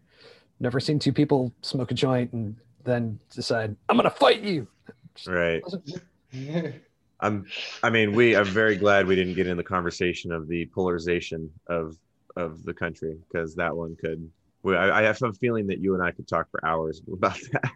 Sidebar. We'll do a sidebar, man. Bring, yeah. Bring, I'll bring you onto my show for that one. Yeah, it's gonna, be, it's gonna be a different show. It's gonna be uh, which which is another one we haven't talked about at all today. Our our killer mustaches. So, Franco, I'm sorry, the, the only guy here without a mustache. Babe, yeah, babe, real out, man. You've been voted off the island. Sorry, buddy. Yeah, the guys with awesome twister mustaches can can. Uh, and I, I, even I even trimmed it so as not to compete with yours per our last conversation. Well, mine yours is yours is like nice and fine and crimped and and looks perfect. Mine is a wild, just mine's crazy. Mine goes all different directions. My hair is really my my facial hair is really wiry, so it's really like thin and wiry. It's weird. I, I like the. I have no facial hair, and it's very red. I like. You're, I, you're red long hair though, Franco. No, I'm not. I have red beard, like ridiculously so. People ask me if I dye it, and I'm like, no, man. That's hilarious. You wow. need to grow that. You need to grow that thing out. That'd be awesome. But anyway, so yeah, so wh- wh- what do we need to do?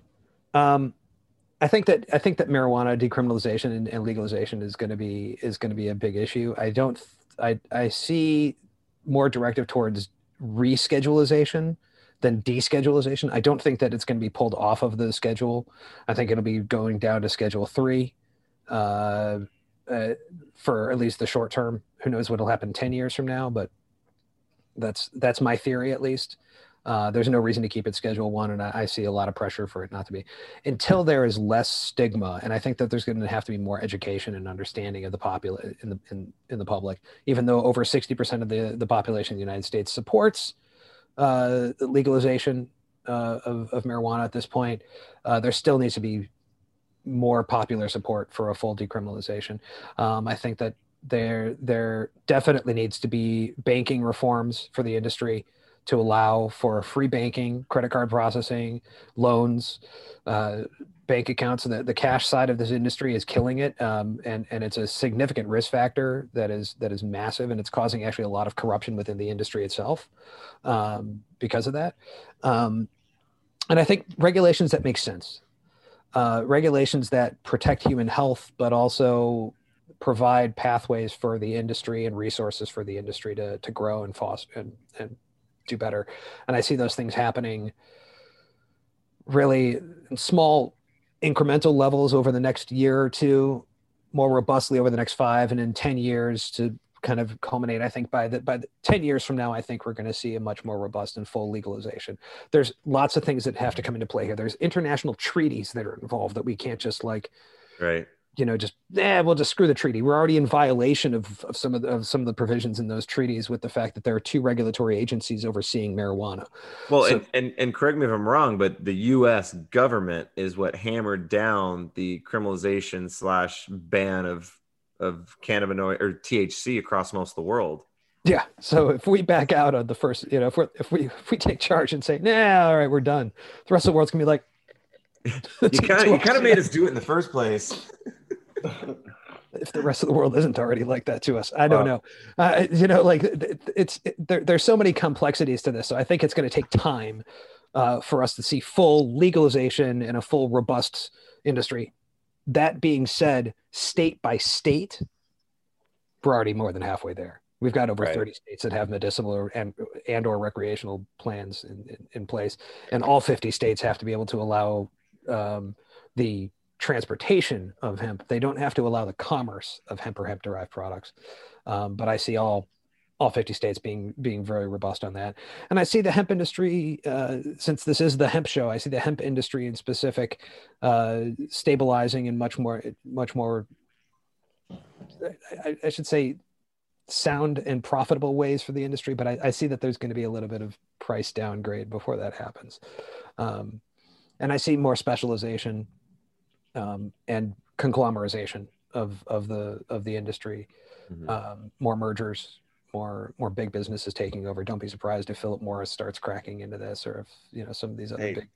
You know, each one of them has a, a file and an execution plan that's just like, okay, Operation blank, here we go. You know, Operation Hemp Industry Takeover, execute, and they're just going to come in and snatch up, boom, boom, boom, business, business, and all of a sudden, within two weeks, they're the top player in the hemp space. Let's let's make that not happen. It's it's gonna happen. It's unfortunate. I, I, mean, I'm definitely I mean, not a fan of that. But look, I, like me personally, I would love to have Philip Morris as a client because they still need third party testing. But I don't. I don't want Philip Morris to be the the the, the leading of the industry. I don't want InBev to come in and take over this like they like they did the spirits and beer industry.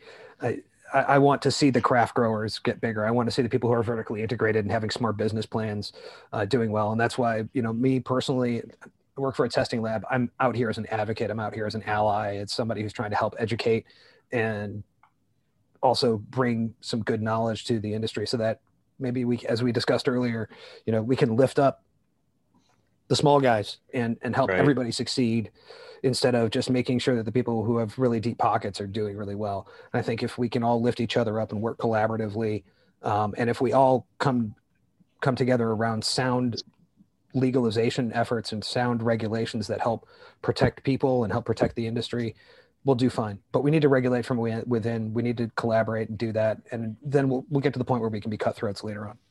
Right, right. I I totally jive with that position. I think that's a a great spot to kind of finish on here.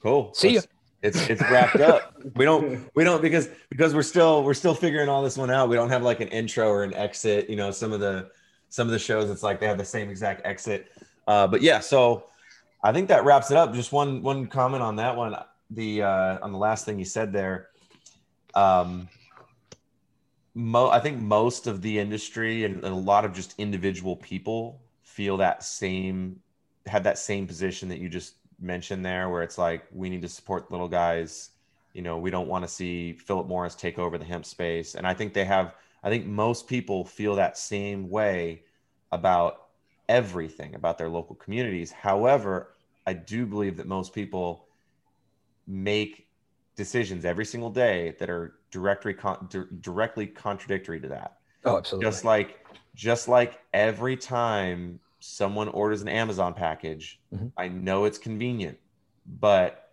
you could have maybe paid an extra dollar and supported the store down the street mm-hmm. right?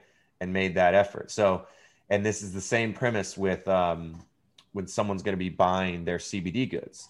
You know, you could very easily find the boutique CBD supplier that's right in your local area, or you can buy Charlotte's Web, you know, from Colorado, one of the largest brands in the country. You know, they're right. the most well-known brands in the country.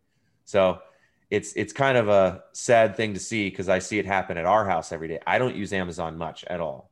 for for those reasons. But Amazon still comes to our house every day. I've got a wife and a child, so I mean, more one way or another, that stuff's getting ordered, and and we can't always make it to the store. Man, I hate I hate child labor, but I use this device that has a whole bunch of stuff that was produced.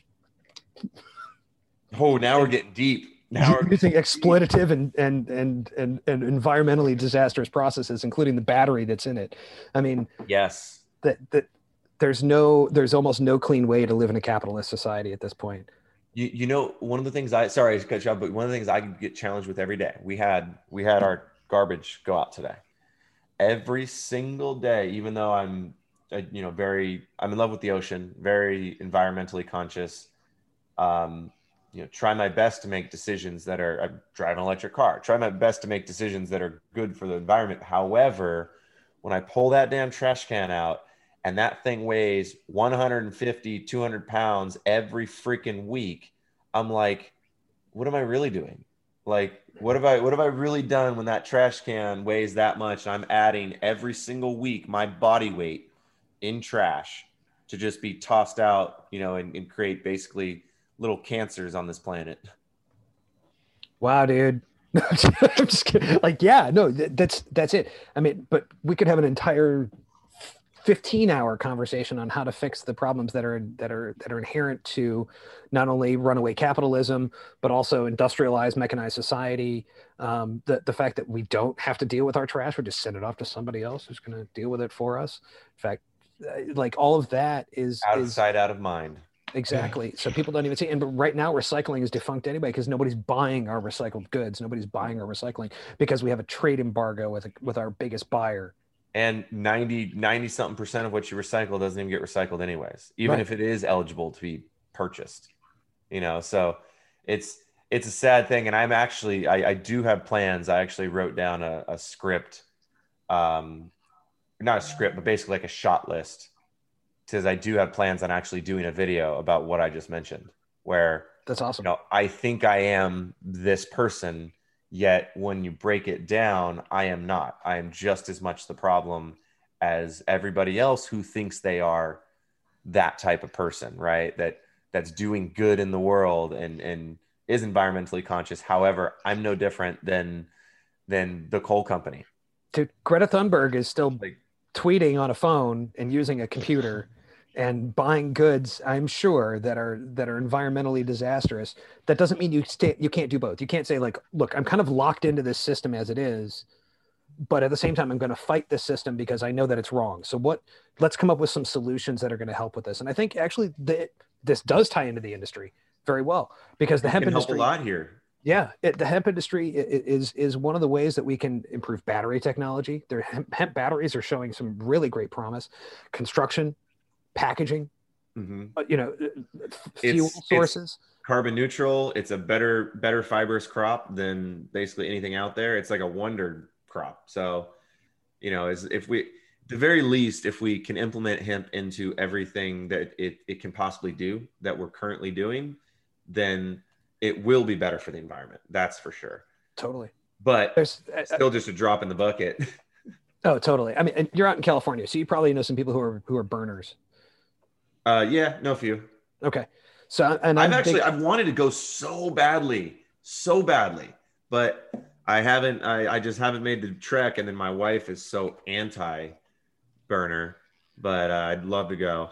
Yeah, no, I mean, like I, I, haven't been to the big burn. I've been to some local regional stuff, and I'm I'm kind of involved in the regional Burning Man community here in Chicago, and you know, one of the things that's a big crux of of, of kind of the duplicitousness, the uh, nature of it, is that here we are and we all talk about inclusion and we all talk about decommodification and we all talk about uh, being environmentally friendly leaving no trace wherever we go and you know being you know making sure that we have a, a decent you know impact on, on things and all these other things.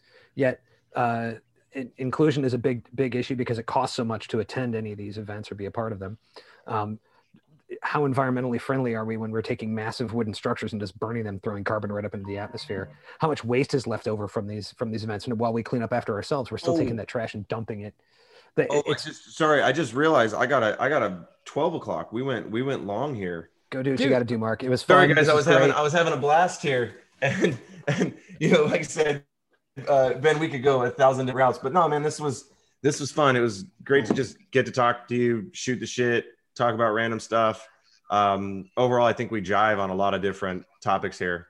I mean, I think think we're kind of down the same route, but let's see what positive we can kind of get out of this and at least project it into the hemp space as much as we can.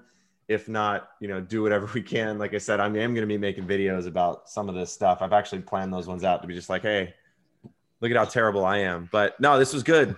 It's good. Definitely. Awesome. We'll talk soon, man. All right. Take care. All right, man. Have a great rest of your day. Guys. Franco, Franco, thank you. We'll We talk appreciate later, it. Franco. Awesome. Thanks, All right. guys. So, Cheers, Ben. All right, Cheers.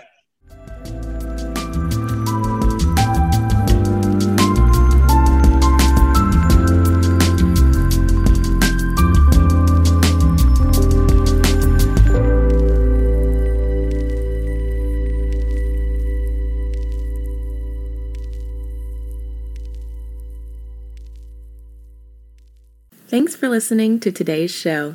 To check out more great cannabis podcasts, go to podconnects.com. Here's a preview of one of our other shows.